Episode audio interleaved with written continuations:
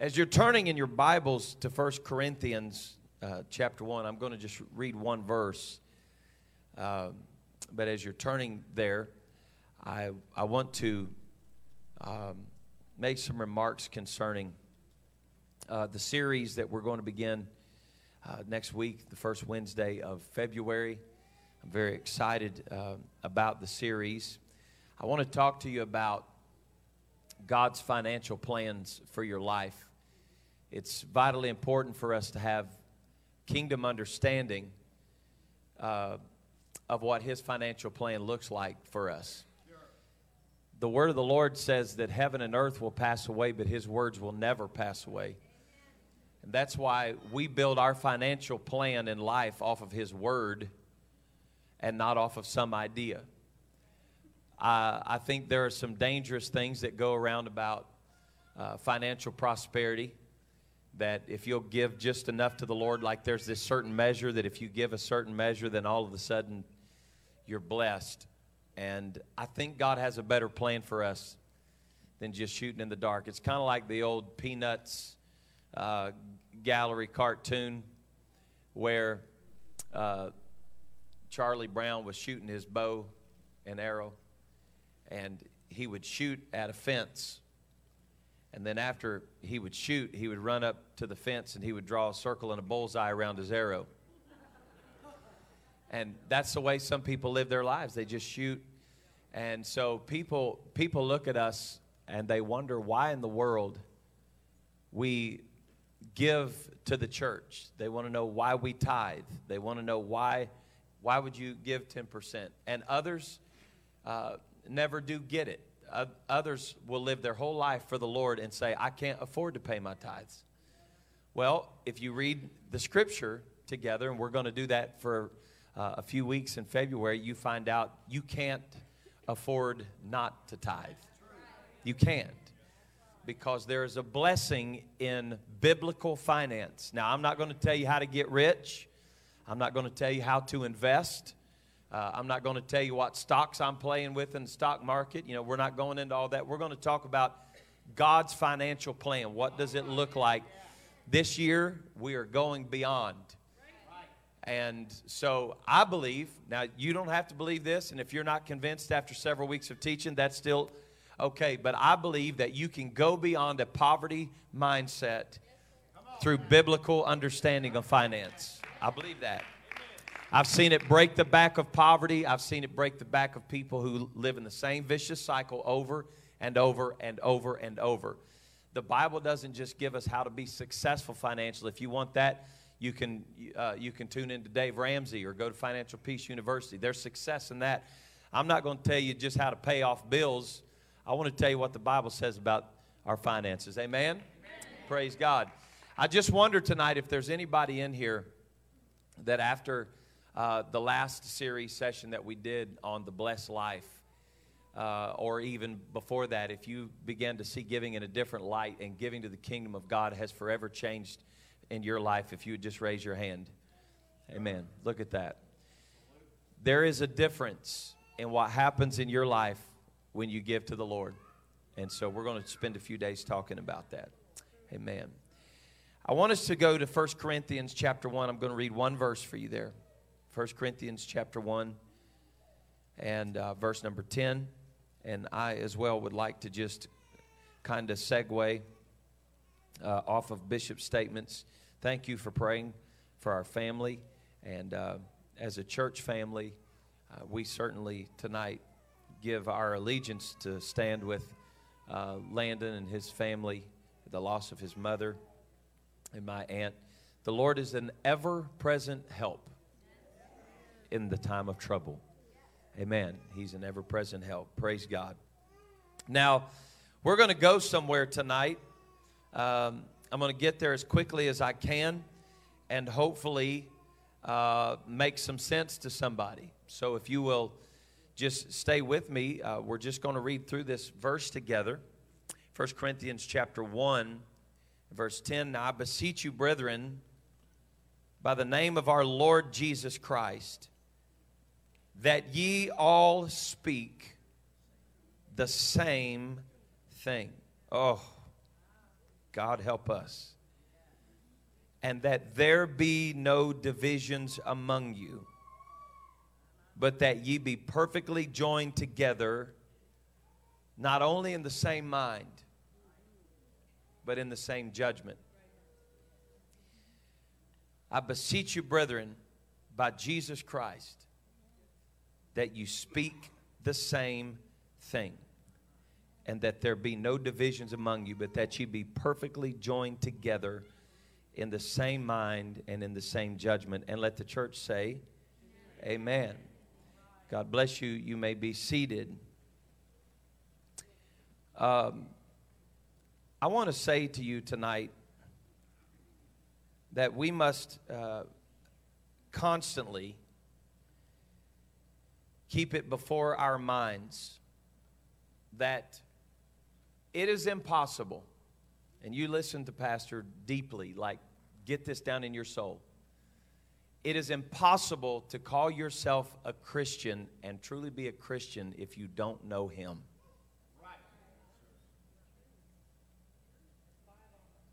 If you don't know who He is, then calling yourself a Christian doesn't make you a Christian any more than going to McDonald's makes you a hamburger. Amen. In the Word of God, it's always interesting that we are so quick when we start sharing the gospel, we don't really know how to get past a couple of staple verses that are powerful. They are part of who we are. But we are not just a New Testament church. We are a 66 book church from cover to cover. And there's a reason why. It's because the part that we like to teach from was taught by teaching the Old Testament. For according to the book of Acts, the 28th chapter and the 23rd verse, it said, And when they had appointed him a day, there came many to him in his lodging, to whom he expounded and testified the kingdom of God. Somebody say, The kingdom of God. Persuading them concerning who? Jesus.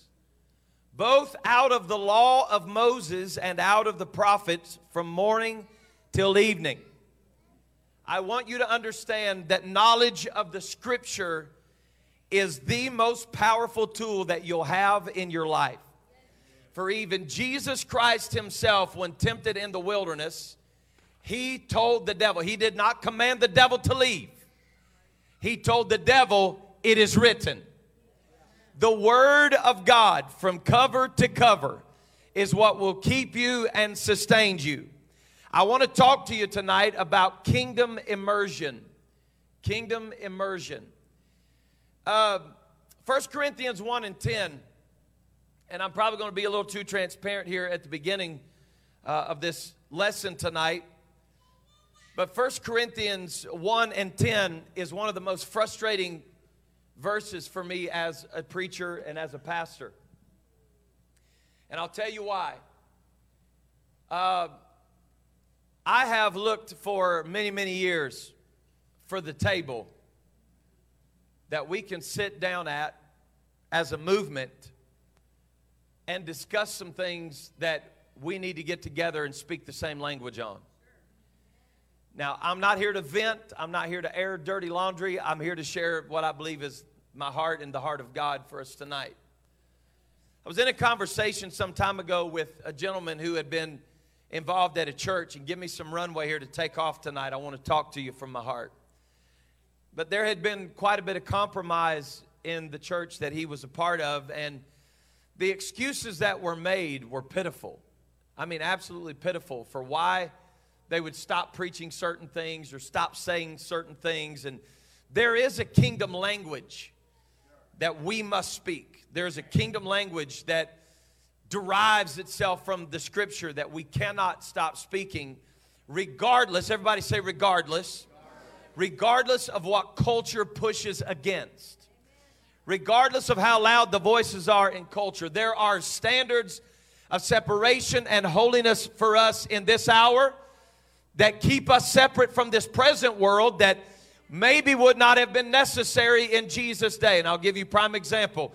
How well do you think it would have worked for Jesus to stand up in a synagogue and preach against HBO? Why? Because they didn't have it. And there are things that are relevant to our culture that we have to stand different to. There were things that perhaps in Jesus' time were acceptable because of the culture of the day. It wasn't a heaven or hell issue, it was a separation issue. That today we do or don't do in a conservative movement because not if we do it, we're going to go to hell if we do it, but because it keeps us distinct and separate from the rest of the world. Oh my. Not every standard of holiness and separation in your life has to be a heaven or hell black and white issue. Some things that I do and don't do, I don't have verbatim chapter, line, and verse for them, but I do have conviction. And there is a reason why God convicts me of those things.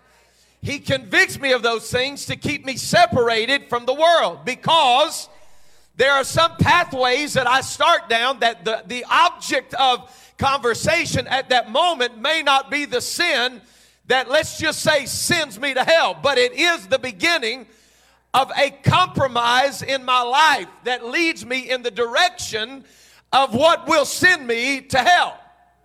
And so it comes back to what I was trying to teach to you on Sunday morning, and I believe it with all my heart.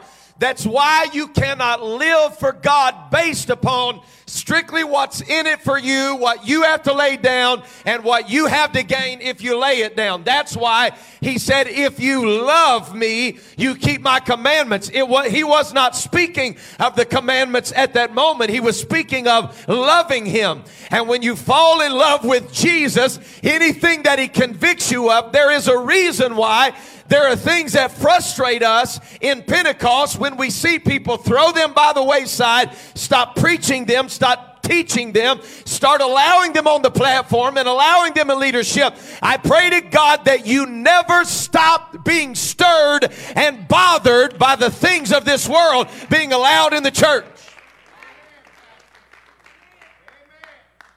In that conversation with the gentleman that I was talking about, we began to expound some things together in conversation as to how, and I know people don't like this language, especially uh, coming from a charismatic type spirit. I hate to use that word because the, the charismatic movement really isn't what it used to be. Uh, but coming from that type of background, but there is a thing called a slippery slope. That once you begin to acquiesce to ideas, that are outside of the fundamentals that have kept us separated from the world, all of a sudden you start moving, listen, in a direction that that first step may not be extremely dangerous. But it is a fence that's in your life that keeps you from walking over a cliff. I wrote an article several years ago in a magazine. I think I've talked about it here even in this church. I wrote for the Apostolic Witness an article uh, about the hospital in the valley. It was, a, it was an old story that I had came across years ago, an old legend story that said there was this beautiful little town that set down in the valley and there was great mountaintops. I'll give you the short version of the story, but it said that people from all over the world would come to hike those beautiful mountains that surrounded that city. And there uh, were very sharp edges, and there were uh, there were signs up there. You know, be be aware that if you if you get too close to the edge, you could fall. And so people continued to fall off the mountain. And so the elders of the city or the city council, whatever you want to call it, got together and they said, Here's the idea we have. Let's build a hospital so that we can start healing all these people that are falling off the mountain. And so they began the process. It sounds just like government.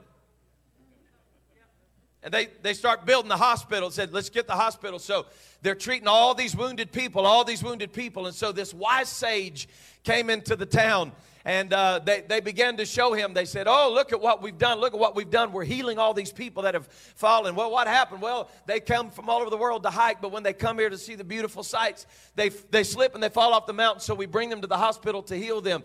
And he said, Let me show you how to fix this. And he took them up to the heights. And he put a boundary there. And do you know that after he put the boundary there, the hospital closed?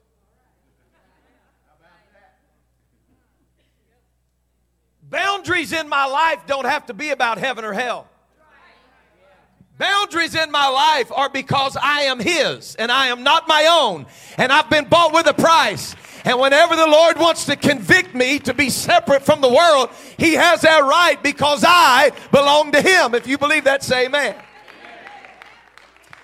So there is, there is somehow going to be in the end time a coming together, and I've seen God do this uh, to an extent already. I'm watching Him put some things together uh, as we close out this kingdom age of connecting people that are hungry for the same things. Now, I, I don't have time to run after this and chase this tonight, but um, I want to say this as kindly as I can. There are reasons why your pastor has chosen to not just fellowship with everybody. There are reasons why I don't just let any old body preach in this pulpit. There are reasons why we guard this pulpit very, very carefully. It's because I don't just want some Billy Bob up here saying God gave me this new revelation and bringing confusion. Listen to what Pastor's telling you tonight.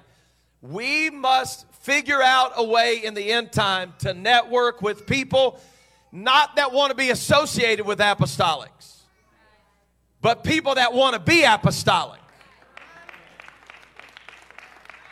I don't just want this church to be associated with people that kind of like parts of what we do, but they, they really just kind of like uh, the form of godliness, but they're not real big on the power thereof. Why, Pastor? Well, because the apostle said, from such, turn away. He said, if they have a form of godliness, but they deny the power, turn away from them. He said, don't, don't entangle yourself with that. Listen to what I'm trying to help you with tonight. There has never been a conviction that I've had in my life that at some point it was not tested and questioned. I'm just being honest.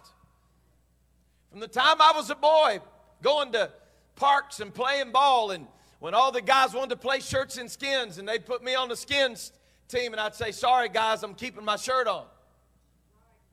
Why? My answer was never because that's what my church teaches. My answer was because it's a conviction that I have in my life. I belong to the Lord. I'm different. And you understand when I say this to you, I didn't have to open up the Bible and quote Acts 2:38 to them for them to know I was different. There's something to be said about the teaching of Jesus that you let your light so shine before men that they would see your good Come on, somebody shout it. You're good. And it would glorify your Father which is in heaven.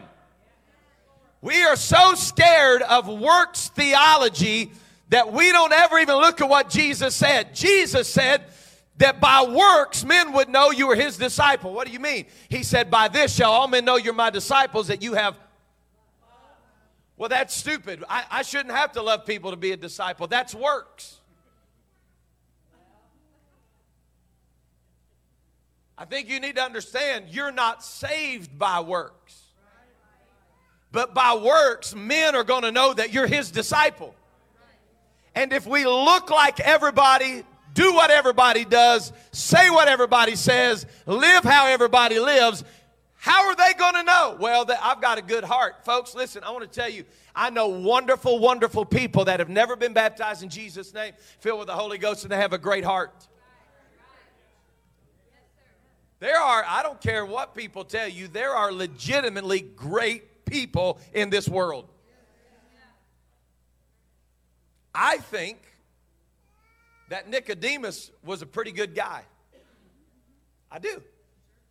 If you study historical references of who Nicodemus was, he was perhaps the most respected teacher of the law in the days of Jesus.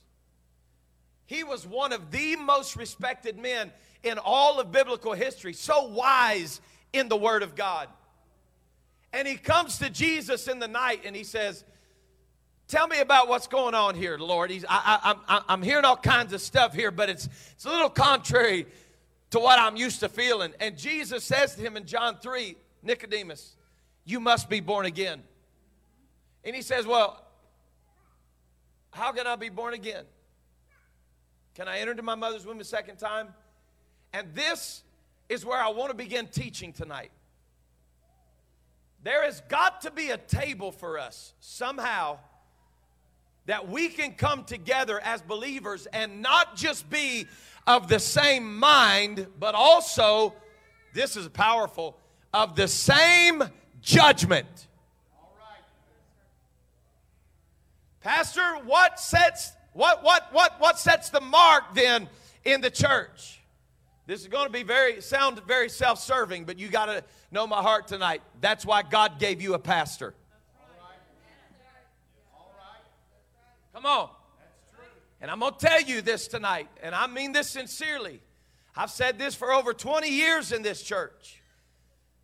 If you cannot be saved in this church, then you need to go somewhere where you can be saved. If you can't trust the heart of the pastor that God, you nobody placed me in this church but God. And if you can't trust the heart of your pastor, you are in the wrong assembly. There is a reason why we are still what a lot of folks would consider to be old fashioned. It's not just because I'm old fashioned, it's because I know what separation from the world produces in a church. And there is no substitute for it, period. None. I, I, I understand we're streaming online tonight and I don't want to hurt anybody's feelings, and I certainly, you know, at some point you're going to have conflict, and conflict is not my motive. But there is, there is a trend. I was, I was speaking recently with some men about uh, where we are, and, and this is not your fault, so I'm just talking to you here. I'll get to my lesson. But there seems to be a movement away from uh, old fashioned preaching.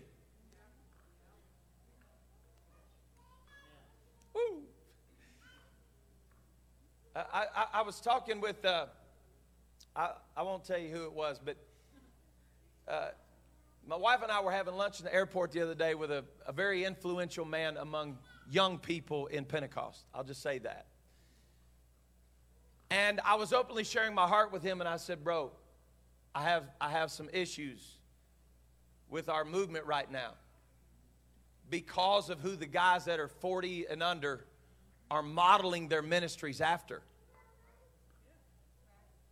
Now, I know what I risk right here. I sound kind of old fashioned, but listen. I came up under preaching that was preaching. I'm talking about hell stomping, devil chasing, soul saving, conviction, preaching. Now, I've heard men that preach that don't they'll spit to the fifth row and they're very effective. So my point is not screaming. I'm talking about preaching. I'm talking about there's substance to what you're saying. That in every sermon that you preach, some way, somehow, it is laced with doctrine. It's not just feel good brown sugar, dump it in your mouth, leave tasting sweeter than it was. Every now and then, you got to have a little doctrine in there that's going to line you up from where you've been to where you need to be so you can get where you're going.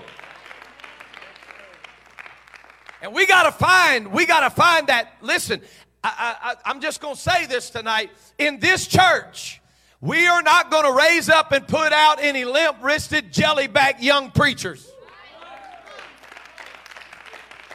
If you're going to be a preacher in this church, a young man that wants to pursue God, you're going to have to be able to teach me Jesus from the law and the prophets.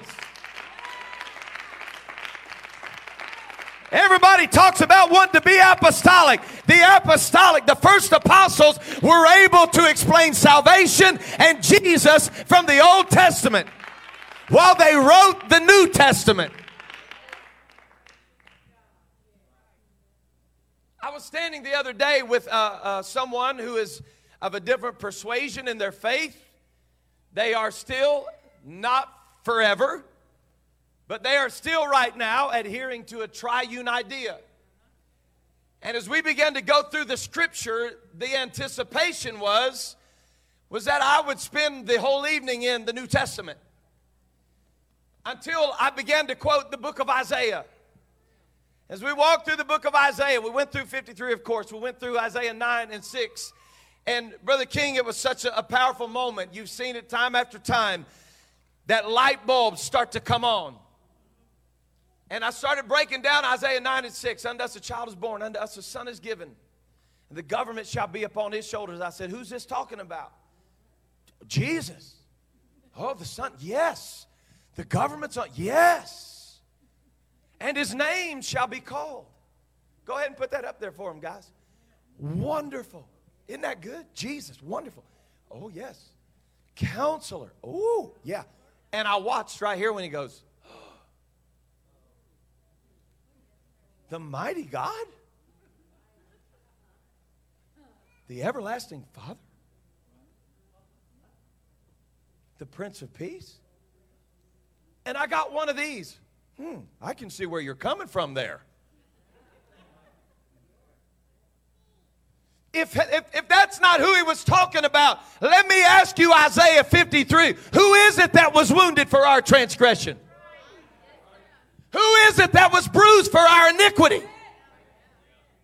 Who is it that the chastisement of our peace is upon him? And with his stripes we are we're healed.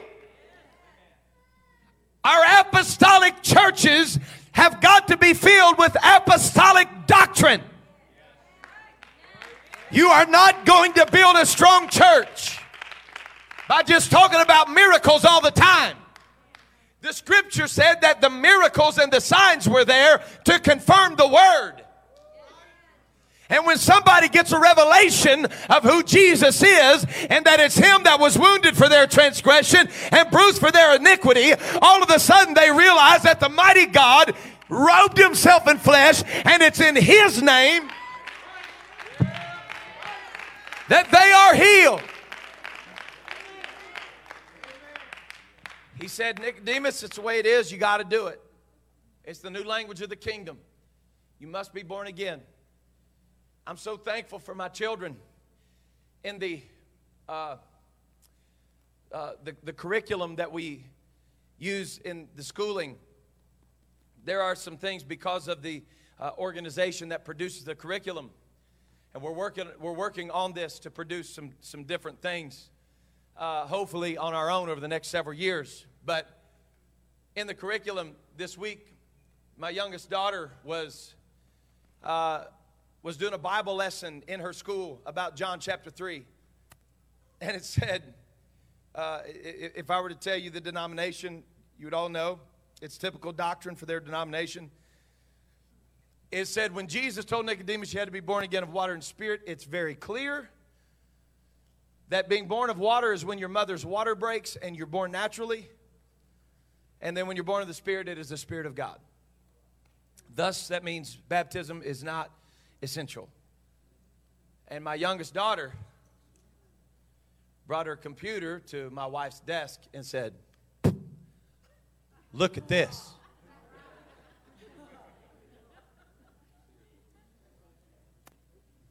Our kids need to know there's more to baptism than getting wet. We, we, we've got to stay at an apostolic table that understands that baptism doth now save us. He that believeth and is baptized shall be saved, and he that believeth not shall be damned. I'm not going to sit down at a table with somebody and discuss doctrine that says that baptism is just an outward profession of an inward faith and you got to get baptized to join this church. I don't want to get baptized to join your church. I want to get baptized to join the body of Christ. We are betrothed to him and we're taking on his name. You can't be engaged if you're not going to take the name.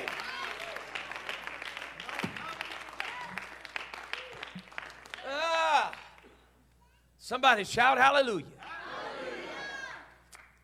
And so something has to happen. And in a local assembly, it is the shepherd.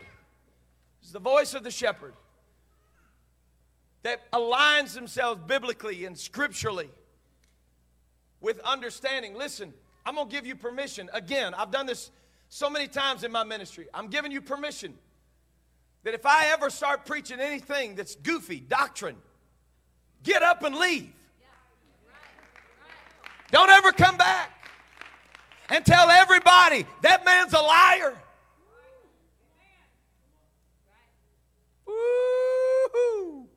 I'm going to get back to that in just a minute. There is a kingdom language that we've got to learn to speak. And I'm not just talking about I'm not just talking about neat little colloquialisms and, and cute little phrases and uh, snatchy little things. You, you know, ooh, I'm, I'm born again. You know, like, what's that mean? How, how, how did that just like take over Christianity? Woo, I, when I, when I got saved, from what? I was saved in 1947. From what? And to what? And what'd you have to do to get saved? Well, the preacher told me I was saved. How did he tell you were saved? Because he said that uh, if I would just say this prayer, believe in my heart, confess with my mouth. Where'd that come from? Well, uh, uh, that the church. Oh. So we're speaking a church language and not a kingdom language. Woo. This is how we err in doctrines. This is how we get to doctrines of devils. This is how we get to false doctrine and winds start blowing and blowing us off target. It's when we, we stop speaking. We, we're, we're, we're more enamored by cool one liners than we are rock solid doctrine. Mm. I, I, it's a foreign concept to people outside the church. You know, you've heard Pastor preach and teach about our little Pentecostal subculture. It's funny. I've been raised in this all my life. Uh, I'm a fourth generation preacher. So if there's a one liner out there, I've heard it. Probably used it, probably preached it, but I'm going to tell y'all something. We don't live in a time where people are just stupid. Right. They're not. People, pe- people are not, they're, they're not stupid people. And when you start talking to people that are wrapped up, tied up, tangled up in a world of despair and, and, and, and their parents were maybe agnostic or atheist and they don't know anything about God and you start talking about this weird language of this God man image of God that showed himself in the flesh, and they're like, what? And you start you you start talking about like Jesus died for you. Who? Jesus? He died he, like why does someone need to die for me? And, and, and you start throwing these little things. His blood will wash you from your sins. Like, I don't want no blood on me. They do that stuff in the occult. You guys, you guys put blood on people? You understand what I'm saying? We get these little, uh, and, and here's a good question for it. What's sin anyway? May sin? Uh, oh, so so now so now you're saying I need to be forgiven because I'm a sinner? So you think that I'm going to hell, and that's how the conversations go. So what you're saying then is if I don't go to your church, I'm going to hell. So now you're saying that this God man, this God that shows up in the flesh, like he sends people to hell that don't do what he says. So that's legalism. Boy, it's so quiet you could hear a rat licking ice in here right now. Why does it matter what I've done and who cares? I mean, who, like, really, who cares? Does God even exist? Is, is, is there even any such thing? And don't you have something more relevant for me than a man that lived 2,000 years ago? I mean, if I'm just looking for a way to feel better, I can find that some other way than you just walking up and give me some cute little one liner that says, Woo, I've been born again, free from sin. Hallelujah, I'm heaven bound. What? We sing that song when I was a kid, and I still like it. I am one God, apostolic tongue, talking, holy roller, born again, heaven bound, believer in the liberated power of Jesus' name. I've been washed in the blood, sanctified by the Spirit. I believe in holiness, and I suggest you do the same. I was set free at a Pentecostal altar on my knees. Pardon me if I'm not ashamed to be a one God, apostolic, tongue talking, holy, rolling, born again, heaven bound believer in the liberated power of Jesus' name. You might as well, for some folks, get up and say supercalifragilisticexpialidocious.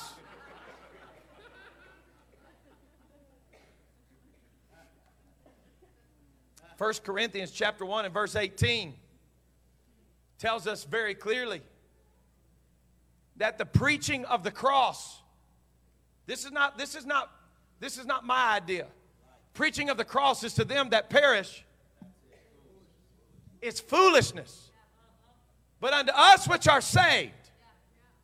Folks i hate to tell you this but it is not Pentecostal pulpits across the country that have defined us. It's in the book right here. Unto us, which are saved. That means that if somebody's outside of the us right here, then they're not. And that's the part that we don't like to talk about. But unto us which are saved, it is the power of God. 1 Corinthians 2 and 14. But the natural man receiveth not the things of the Spirit of God, for they are foolishness unto him.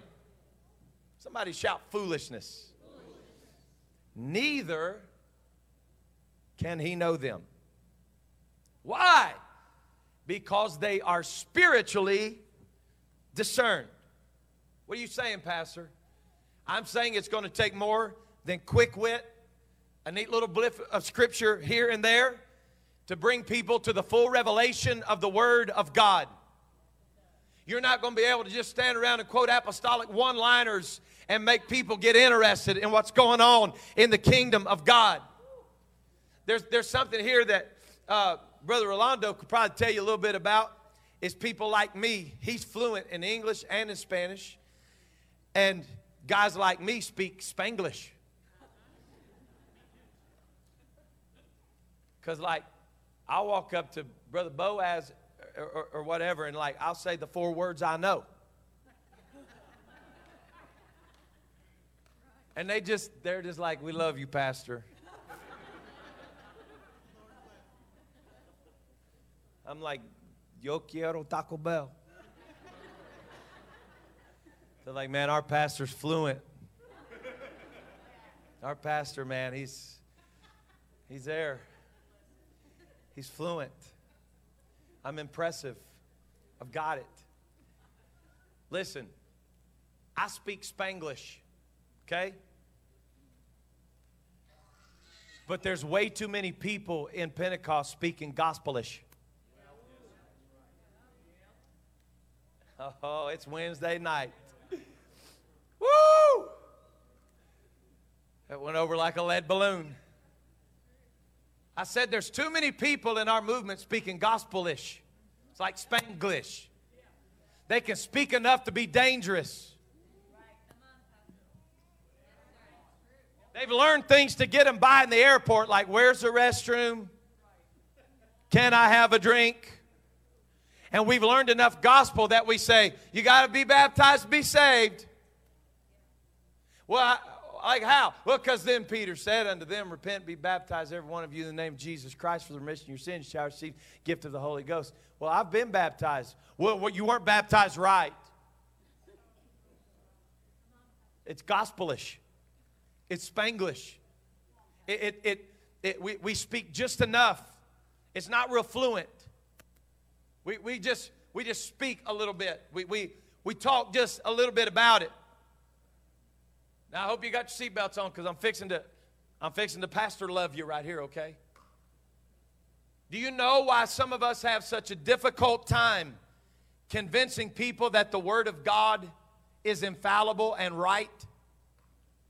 Because we're still trying to decide ourselves.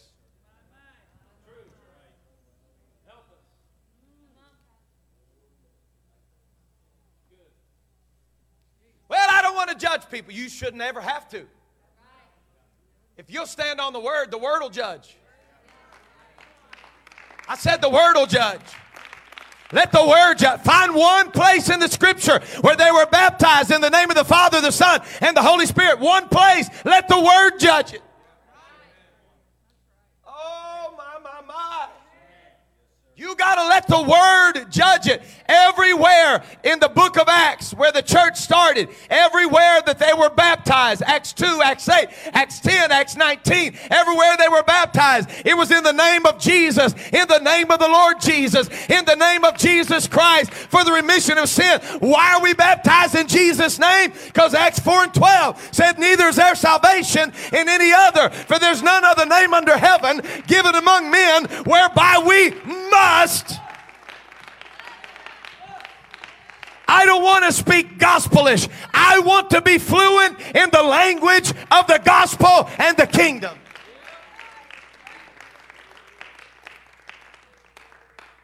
My, my, my. You know, Pastor, I'm just not that person. I just, I, I've never had a gift to teach. Listen, if you've got the gift of the Holy Ghost, you've got the gift to teach. I'm not calling you to preach. I'm not calling you to get behind the pulpit. I'm calling you to sit down with somebody that you know and that trusts you, and they can tell such a difference in your life, and you're happy, and you don't have asphalt rocks in your lip because it drags the ground all the time. Every time you talk to your worldly friends and they, they, they, they call and say, hey, how you doing? Like, oh, God, you don't even want to know. They're like, man, whatever she's got, I need some of that. Hey, bro, what's going on? Oh, man, dude. These people in my church about to drive me crazy. Oh, hey, sign me up. We're funny like that. I, I'm, I'm, not, I'm, not, I'm not a teacher, Pastor. If you've been filled with the gift of the Holy Ghost and baptized in Jesus' name, you'd not listen, it's not a right, it's an obligation. We, we got to get past this kingdom culture that we're saved to sit on a pew and act sanctified. It is not just a gift for some and a talent for others, it is an obligation. This world needs Jesus, and we got to tell them who Jesus is. Hallelujah. Somebody shout immersion. Second Timothy chapter 2 and verse 14 the old apostle's kind of cranking it down on his son in the gospel here. In 2 and 14 of 2 Timothy, he said, Of these things put them in remembrance, charging them before the Lord. Oh, here it comes. That they strive not about words to no profit, but to the distracting, the subverting of the hearers. When they're striving over their ideas, they're distracting people. He said, Timothy, study. Oh, there's a novel idea, Bishop. Study. Did he say, Timothy, study to be a better preacher? He says, study so you can maybe get called to do a conference? Timothy, if you study enough, maybe someday you'll get to preach a camp meeting. No. He said, study to show yourself approved. This line right here, I love it. I've, I've let this work on my heart for a long time, Sister Jenny. A workman that doesn't have to be ashamed. What? Oh, I'm not ashamed of him. No, no, no. That's not the question. The question of consequence in this chapter is not about whether or not you're ashamed of him. The question is is he ashamed of you? You don't have to be ashamed because you've got the word in your soul. You got the word in your spirit, and you don't have to spend 14 minutes fumbling and looking. Oh God. What time is it? It feels like it's 8:45. Mm. Listen, stay with me. Just because you say it faster and you say it louder and you say it more witty, it doesn't mean that you're convincing anybody. Woo! Can, can, can I be so bold as to tell you that when pulpits are filled with gospelish, Spanglish, gospelish, and then people don't respond, we just say, well, they heard the word, but they didn't respond. To what? What, what was there to respond to? When we get up and say, Jesus wants you to be happy. Woo-hoo! So if you hate your wife, just dump her sorry hide and go get you one that makes you happy because she'll never understand you. Woo! My God, they'll flock in by the thousands. If I'm lying, I'm dying. How, how about somebody like the great apostle Paul that will look down his old crooked nose and say, What, have I become your enemy now because I told you the truth?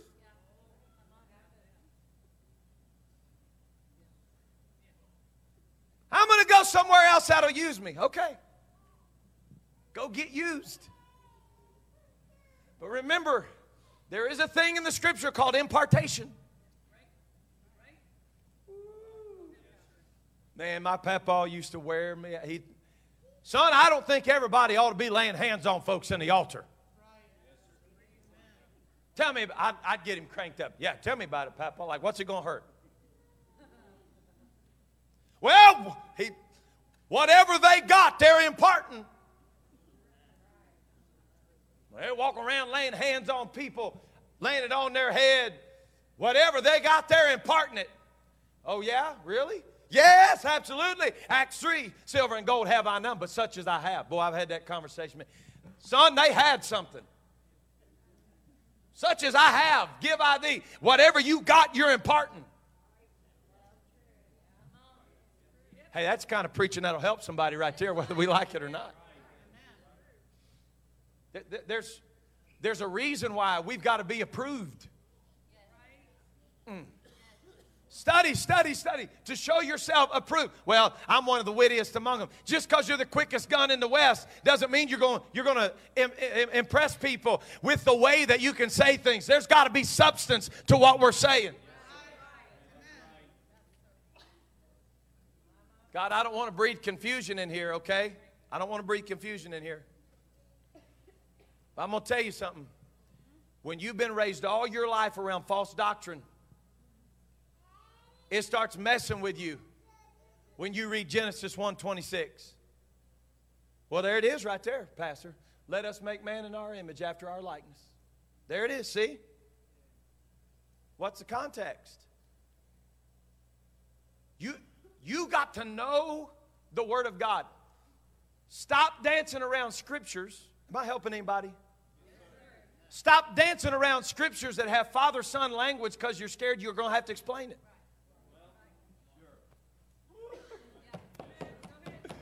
Man, I love preaching in this church. There's so much hunger in here tonight. We have got to stop allowing the enemy to mess with. Listen, if there's something in the word that does not make sense to you, then study to show yourself approved as a workman that does not have to be ashamed.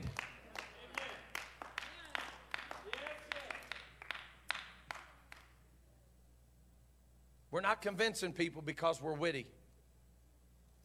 This is exactly how people compromise the message. Listen, you've heard me say it a thousand times in this pulpit. But you are not going to die for a gospel that you won't even live for. Boy, I want to say that again. I want everybody to focus and listen what I'm t- what I'm telling you right now. Hear hear me. I don't care what what your eschatology is.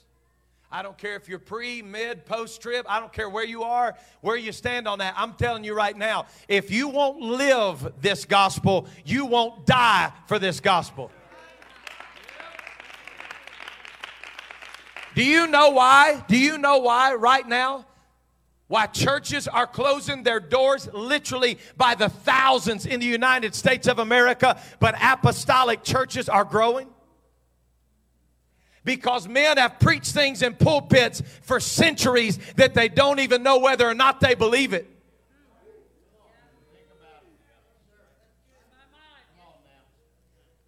Barna Group. I don't know if you ever read any of Barna's stuff. I'm not saying they're the, the like number one uh, survey group, but Barna Group, I heard numbers the other day that blew my mind. A large percentage of denominational preachers that weren't even sure if Jesus was actually a real man or if he's just the central figure of the Bible story and they're filling pulpits. And here's the rest of it they're teaching in Bible colleges and seminaries around the world that the resurrection did not exist and that Jesus is just a figment of imagination. And they're raising up another generation to preach. Listen to what I'm telling you Peter and Paul and James and Andrew, they did not die because they thought Jesus was cool. They died because they believed he was the way, the truth, and the life, and no man comes to the Father but by him.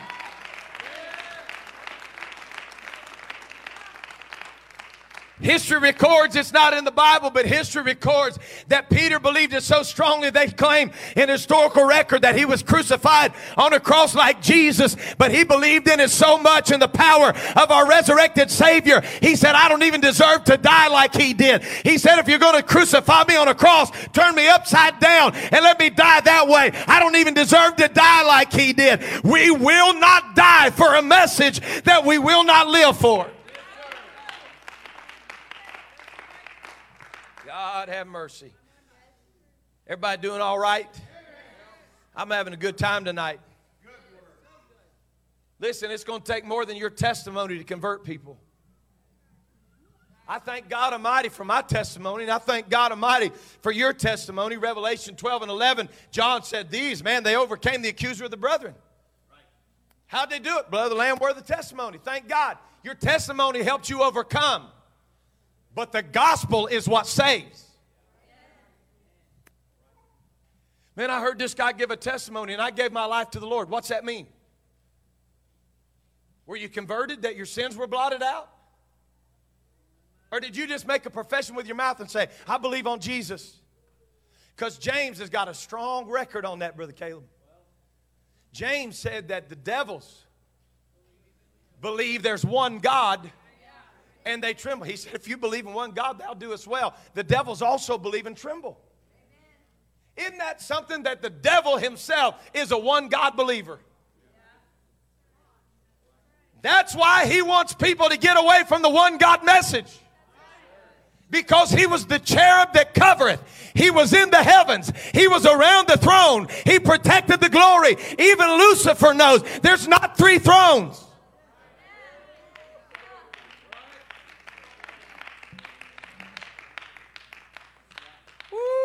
Man, I love this book from Genesis. I'm so glad that when I talk about the Elohim that created Bara in, uh, in, he, in uh, Genesis chapter 1, when we speak of Elohim that created, I'm talking about the same one that Colossians 1 says, He is the image of the invisible God. It was the invisible God that's creating in Genesis 1, and it's the image of that invisible God through whom we have redemption, and we are complete in Him. Woo! I'm almost done. It's 815. What time do I start, you know? Somebody in here does, I promise you. Thank God for your testimony. But your testimony is not going to save, it's going to help you overcome. Share your testimony. But when you share your testimony, they need to know what caused your testimony. It wasn't your testimony that made you testify, it was the gospel that gave you a testimony. And you cannot be ashamed of the gospel of Christ, for it is the power of God unto salvation. Well, the, go- the gospel, Pastor, what, what, the gospel? Yeah, the gospel. Though we are an angel, Galatians 1 and 8. There's only one gospel. Though we or an angel from heaven preach any other gospel unto you than that which we have preached unto you, let him be accursed. As we said before, so say I now again, if any man preach any other gospel unto you than that which ye have received. This is not Pentecostal rhetoric. What did I read to you tonight? When we opened up this lesson, they were teaching Jesus from the law and the prophets. They said, if you're teaching any other Jesus than the one that we've taught you, what you've heard of us, even if it's an angel, why'd they use that language? Because they weren't afraid of the supernatural, number one. And number two, they understood Old Testament theology and they understand Genesis 6 and whatever else you want to read that there are fallen angels. And they're angels of light that work in the earth. And they're trying to manipulate people's hearts to stop them from believing. If angels were working trying to keep men's hearts failing them in Genesis 6, they're still working today trying to get people's heart to fail them. They don't care how they do it. Jesus said, Simon, Satan hath desired to sift you as wheat, but I have prayed for you that your faith. He said, Don't let your faith fail you. I don't care who preaches it. If it's any other gospel than that which we have preached unto you, let him be cursed. Well, well, well what is it? Jude uh, 1, Jude, uh, Jude 1, 3 through 4. Beloved, when I gave all diligence to write unto you the common salvation, it was needful for me to write unto you and exhort you that you should earnestly contend for the faith that was. Come on, y'all preach good. I'm almost done. The faith that was. This is why I preach against new revelation in the 21st century. Jude said, contend for what was once delivered. Folks, listen to me. I read extra biblical stuff. I read uh, outside the canon. I've studied. I've researched. When it comes to doctrine, we have 66 books for a reason. And if you can't buy in that that's infallible and it's the Word of God, listen, we're not going to stand before the Lord for what we don't have. We can only stand before the Lord for what we do have. Yeah, but I looked on Google and Google said, well, Google's full of baloney.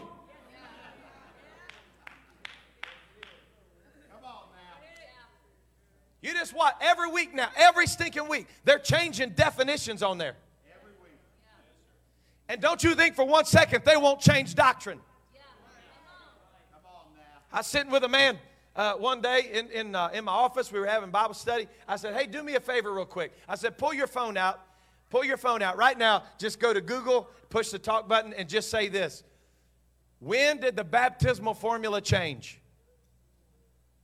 Anybody ever tried it? Don't do it right now.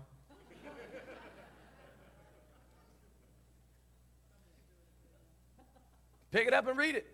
You want to know why we're baptized in Jesus' name? Pick it up and read it. It'll tell you exactly when it changed and what page of the Catholic Encyclopedia it's on. That all the early church was baptized in the name of Jesus Christ for remission of their sins. But in the third century, they began to baptize in the titles of the Father, Son, and Holy Ghost. Listen, I want to baptize the way they did in the book of Acts. I find it interesting that none of the apostles ever saw the Apostles' Creed.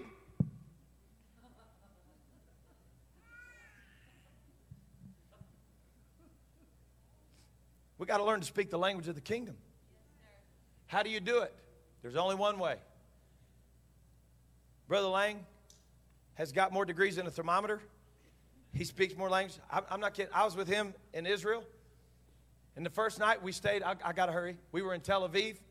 And uh, right up the street, I hope I'm embarrassing you. I know I'm not because you're, you're a very proud man. I'm just playing. it's one of the most humble men I know. We're right up the street from a Russian bakery. They're Jewish people that own the Russian bakery in Tel Aviv. So Lang leaves. We walk in this bakery together, and I'm like, um, baklava, because I'm I'm fluent, right? He starts talking to these Jewish people in in Russian. Starts speaking Russian. I'm like, oh my god. We get into Jerusalem. He starts talking Hebrew to these people. Then we walk up to, to these Palestinian people where we're staying in East Jerusalem. He starts talking Arabic to them. I'm like, Dear God, you're a dangerous man. we're standing at the Jordan River, and, and, and this whole group of, uh, of, of uh, Eastern Indian folks came walking up. What they speak? Tamil. They, see, they spoke Tamil. Big dummy. He walks up to these people speaking Tamil. He's like, yada da ga ga da ba da da da da. And they're- they're like, they're like, short white man, you speak him.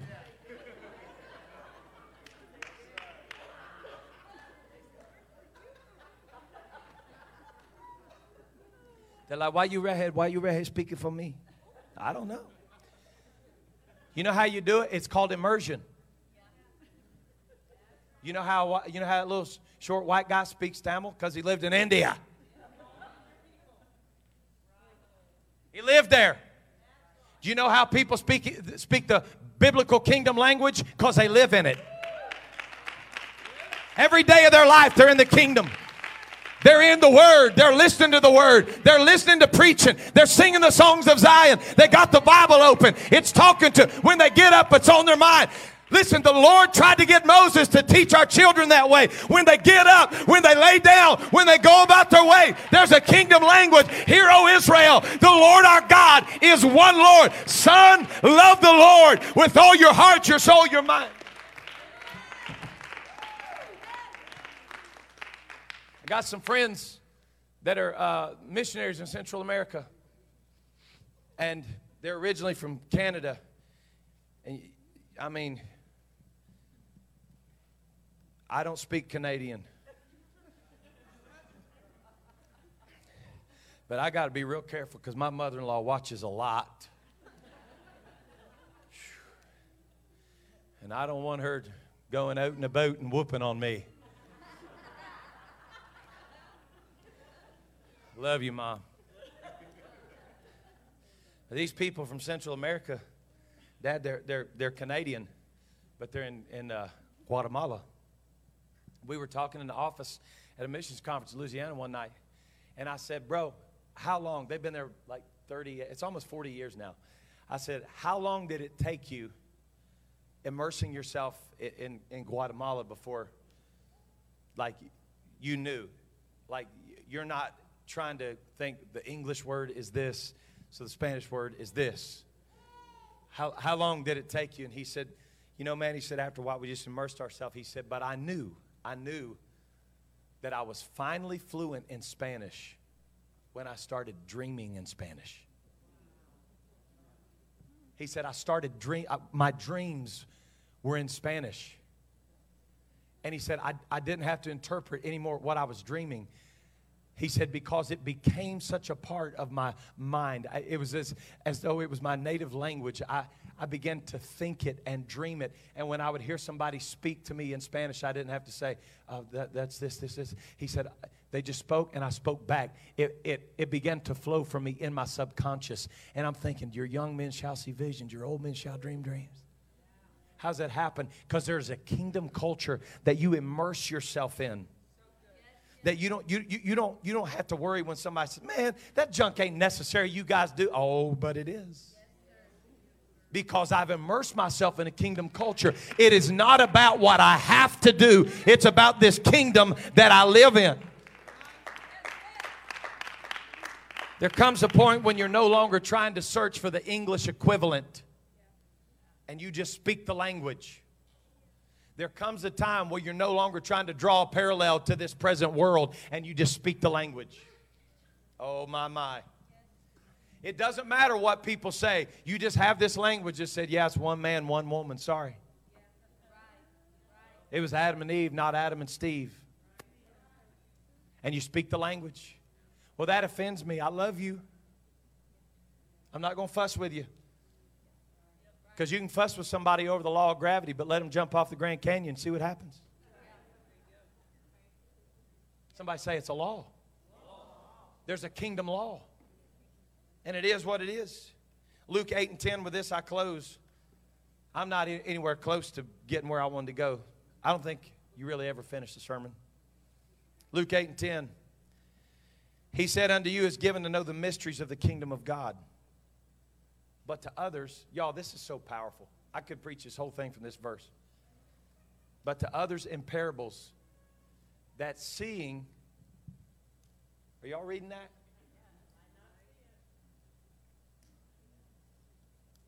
They might not see, and hearing they might not understand. Who's he talking? He's talking to the people that were immersed with him for three and a half years. He said, When I speak, there are things that you understand because I have immersed you. He said, They are veiled to other people. If this truth be hidden, it's hidden to them that are lost. There are things that are veiled to other people that I speak in parables, but because you have immersed yourself in a kingdom culture everywhere we go, he said, You understand things. And the Bible tells us on the road to Emmaus after Jesus' resurrection, I got to hurry, that they were walking with Jesus, didn't even recognize him. And the Bible said, Then opened he. God, I feel the Holy Ghost when I say that. Then opened he their understanding.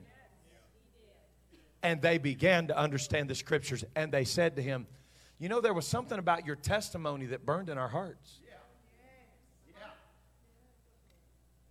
But when you opened our understanding, we receive revelation. Your testimony may cause people's hearts to burn, but the gospel will turn their heart from sin to salvation. I still believe in this gospel message death, burial, resurrection. I still believe without the shedding of blood, there can be no remission of sin.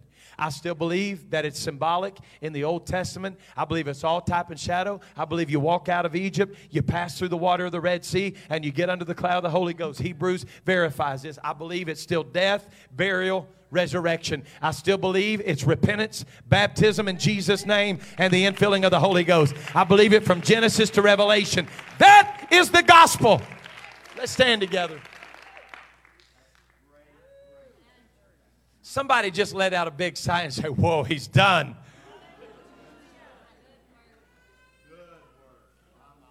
I want to help you understand that we're not going to go to heaven guessing around on Scripture. We're going to go because we have immersed ourselves in the kingdom, and this word has been written on our hearts that we might not sin against God. How many of you, it'd be all right with you if the Lord, as David requested of him, he would just make this word like concrete in you? He said, inscribe it. Lord, inscribe your words in the walls of my heart, God. Inscribe your word in the walls of my mind. Let me speak the gospel language fluently, Lord. Let me speak salvation fluently. Let me speak love for God and love for my neighbor fluently. Let me immerse myself in the language of the kingdom. Oh, great God, great God, great God, great God, great God. Hallelujah, hallelujah, hallelujah.